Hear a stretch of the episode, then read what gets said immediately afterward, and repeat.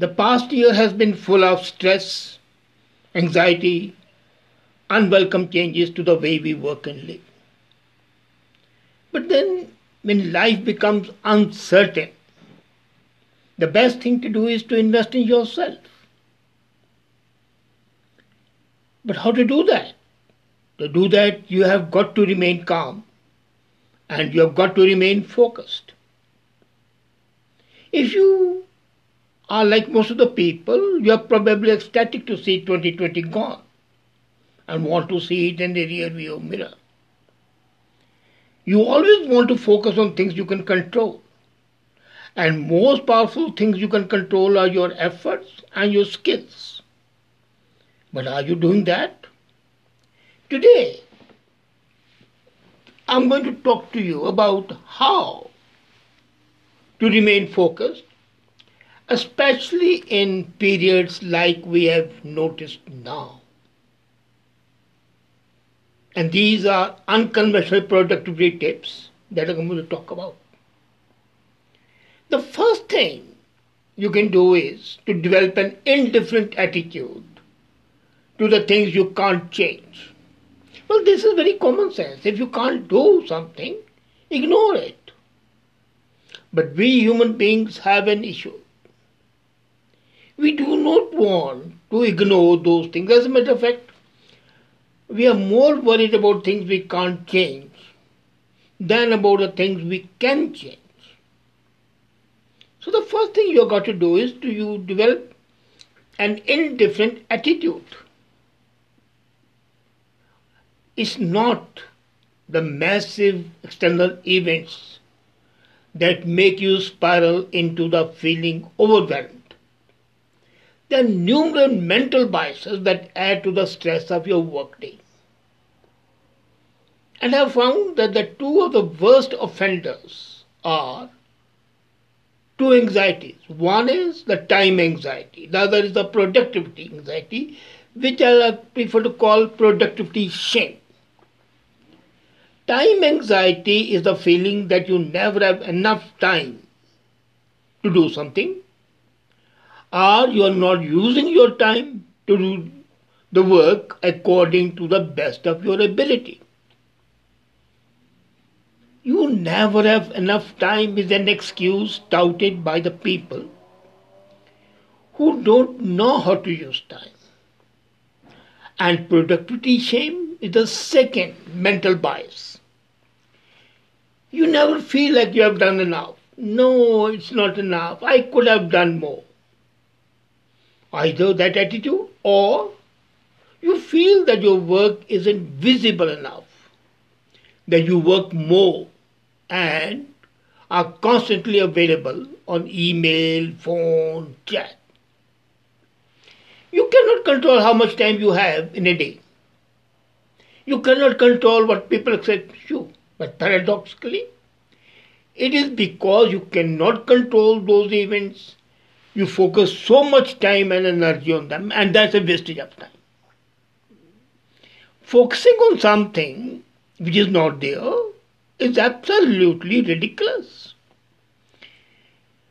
Feeling confident and calm in work and in life requires living with these issues that are outside your control.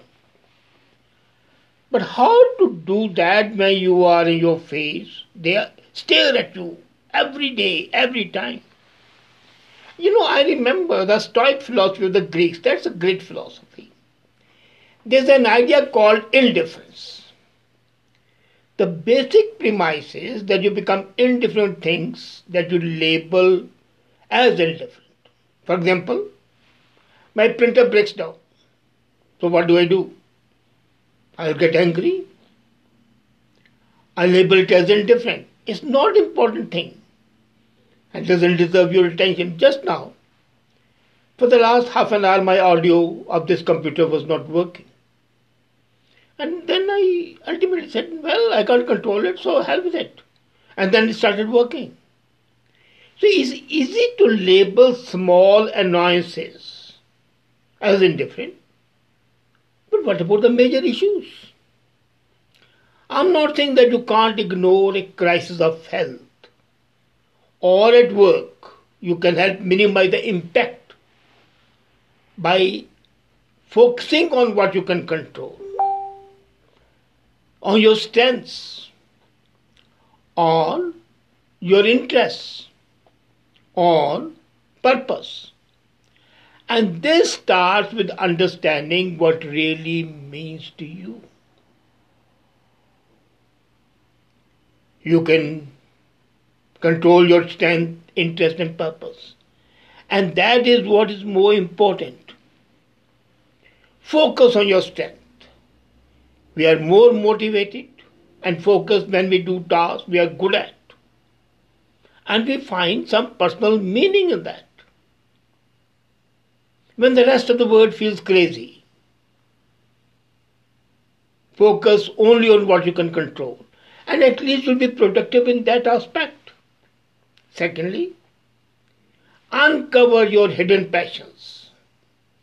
If you are unsure what your personal meanings are, ask these two questions from yourself. And they will reveal to you what your personal meaning of life is. The only answers you are allowed to keep are those which meet both ends. What you are good at and what do you enjoy doing. If you can identify what you enjoy doing, and if you are aware of what you are good at, you know your hidden passion. Then, coupled with it, is a self reflection. That's a key part of developing mental toughness. And that's why I suggest sometimes that the people who cannot keep things in their mind should keep a journal. Put together these three things focusing on your strength, uncovering your hidden passions, and self reflection would create a passion feedback loop. And that will help you uncover, assess, and reflect on what matters to you most. So that's the first tip. The second tip deprioritize a task. Everybody, every life coach will tell you prioritize, prioritize, prioritize. No, that's important. But there are times when you have got to deprioritize. And when you deprioritize tasks that are bringing you stress without returns, that will enhance your productivity. It comes that one of the most popular posts has been how to prioritize your tasks. Whenever I see, I see people saying, prioritize your task. But nobody says deprioritize as well. Once you have called something a priority, it is extremely hard to stop working on that, even if you know you should. In other words, what to say that what was the priority a month ago, is that a priority today as well? No. So why not deprioritize it? In other words, keep on shifting your priorities. When there's so much of uncertainty, you should reassess what's important to you. If prioritizing means moving items up in your big list of things to do, then deprioritizing is bringing them down. So, how to do it? set limit on the job that you're doing. How long you will work on a project, how long you would work on a task, and if you cannot complete that task, bring it down. Create a not to do list. Everybody says create a do list. No. Create a not to do list. And that can have two parts. Do not to do now Second is not to do ever. Then use a weekly review to assess your priorities. That those things which are priority one week back may not be prior, have priority today. So deprioritize them. Keep on re-evaluating your jobs, your tasks, your aims, your objectives and isolate only the most impactful elements of important tasks. Ask your team or your boss what they think is important, and then make that your priority accordingly. So, deprioritizing is the second tip. Third tip rebuild your passion and curiosity after being burnt out. People are burnt out, and that's the most tragic thing. When you're burnt out, you lose all motivation to work. The things that you do feel like you don't matter, but still you do it.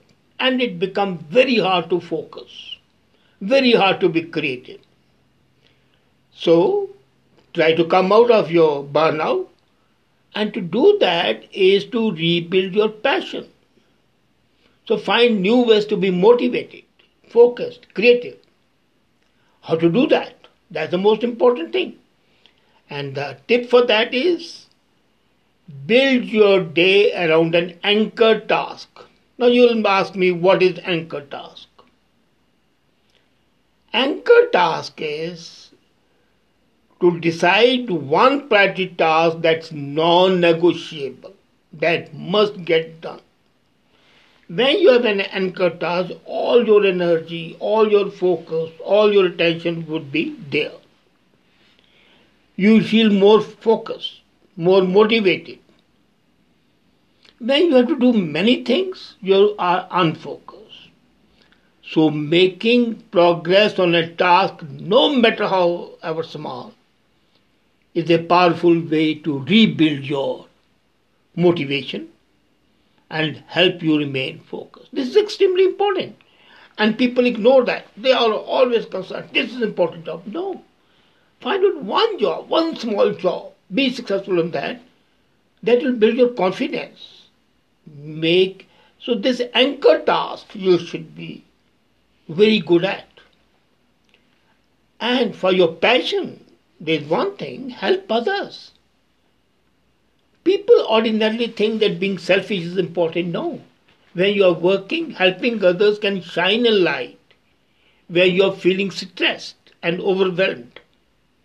The feeling of self esteem, the feeling of that you can help somebody, and the eternal gratitude will make you feel more focused.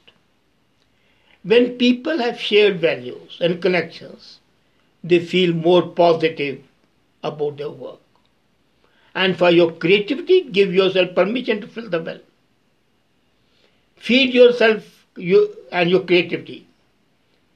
Give yourself that creative fuel. How you feel that you need to fill up your creativity is up to you. But try to find things that give you joy. Go out for a walk in nature. Play a game online. Watch a play. Do anything. You know, I remember reading once a Brazilian entrepreneur, Ricardo Semler, said, We have all learned to answer emails on Sundays.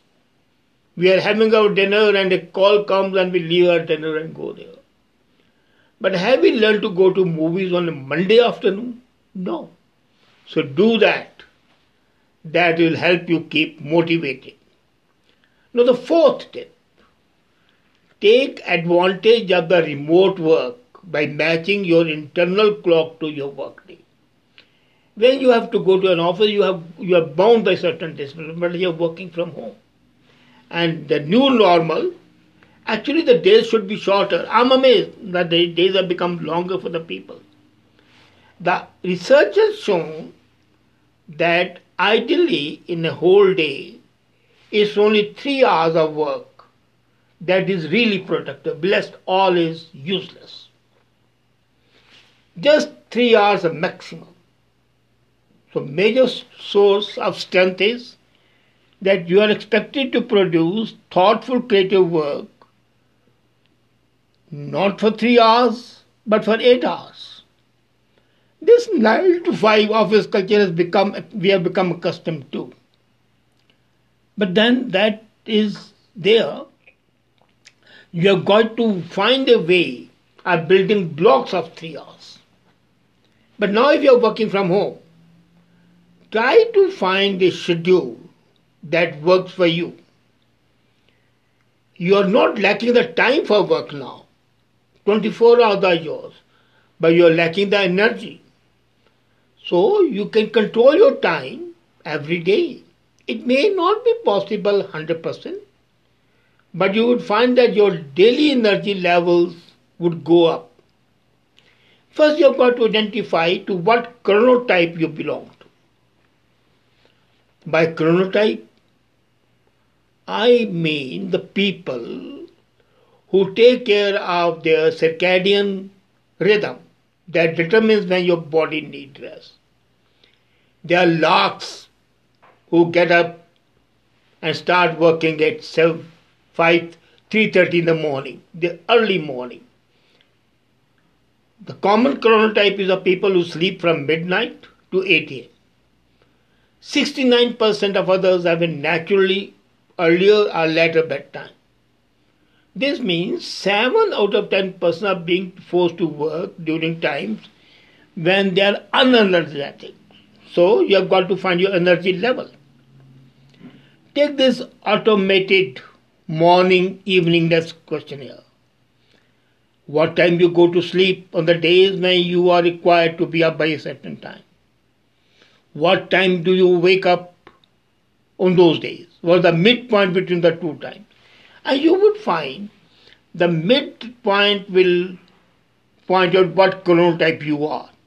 If your midpoint is say 3.30, you are a lark that you prefer an earlier wake up time. If you wake up after 5.30, according to the psychologist, you are an owl. You prefer to wake up later. In between, you are the third bird. So chronotypes do not matter and impact when you should wake up, but also they impact your energy level peak. They determine what time you are most alert and most productive. So try to stay motivated during that period. Come up with the creative ideas and then you can work them out at a time when you are just average, not that motivated. And the fifth tip is use scientific method to find your ideal working habits. Don't forget that 40% of your daily actions are dictated by your habits. So, adjust and rebuild your habits. Move forward. Find the habits that work for you so, like most people, the process should be like this pick up a new habit to try and build. Focus intensely on that for a few days and then analyze it and give it up or forget about it. Now, how to do that? First is question yourself. What do you want to answer? At high level, this is probably how do I get more done with the time I have? Then build the context around that. Based on the context, build up a hypothesis. Take up a strategy to time, try and suggest what you think will happen. Experiment. After experimenting, analyze tasks, adjust, try again, and deprioritize. So that would be the running thing. And the last create hard boundaries on excessive emails, all day Zoom calls, and late night work. The hardest thing about what this pandemic has shown is the full on collapse of boundaries between the work and the rest of your life. Your home is your office, your home is your gym, your home, your office, social club. And it's very common to be confused whether it's Monday afternoon or Saturday morning. But you need to set boundaries in your life.